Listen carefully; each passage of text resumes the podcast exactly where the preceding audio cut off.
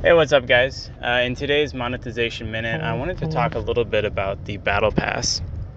So I've seen battle passes, you know, really popping up in all sorts of different games and genres uh, with different uh, types of applications and things. Um, but one that has always really stood out to me as a really great and successful implementation is uh, the Clash of Clans Battle Pass. So, um, really, Battle Pass I don't view it as a monetization tactic per se. Uh, because you're not really going to get that much out of it. You know, maybe like five or ten dollars a month from users if you can actually get them to purchase it uh, each month.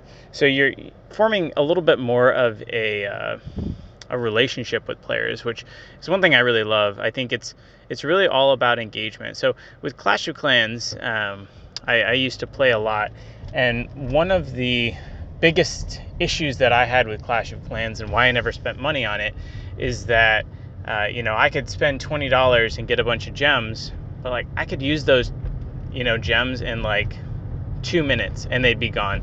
And to me, I just didn't feel like I got any value out of that. But now you look at the Clash of Clans Battle Pass, and what's amazing is that as you uh, navigate through it, they'll actually reduce the total cost of uh, different structures and they'll also allow you to bank a lot of the stuff that you earn. So if you're doing you know regular gameplay and you're collecting resources and things not only do the resources that you collect are they worth more? You're able to build and advance faster for you know a pretty small price tag uh, but you're also able to bank those um, so at the end of the season, you've got this big amount that you can spend and just kind of go on an upgrade spree, which is uh, pretty amazing. And I think by having those consistent boosts to engagement and, and making everything that I do in the game more valuable, it just adds so much more value to the Battle Pass. And so I think if you can think of Battle Pass as a way to really monetize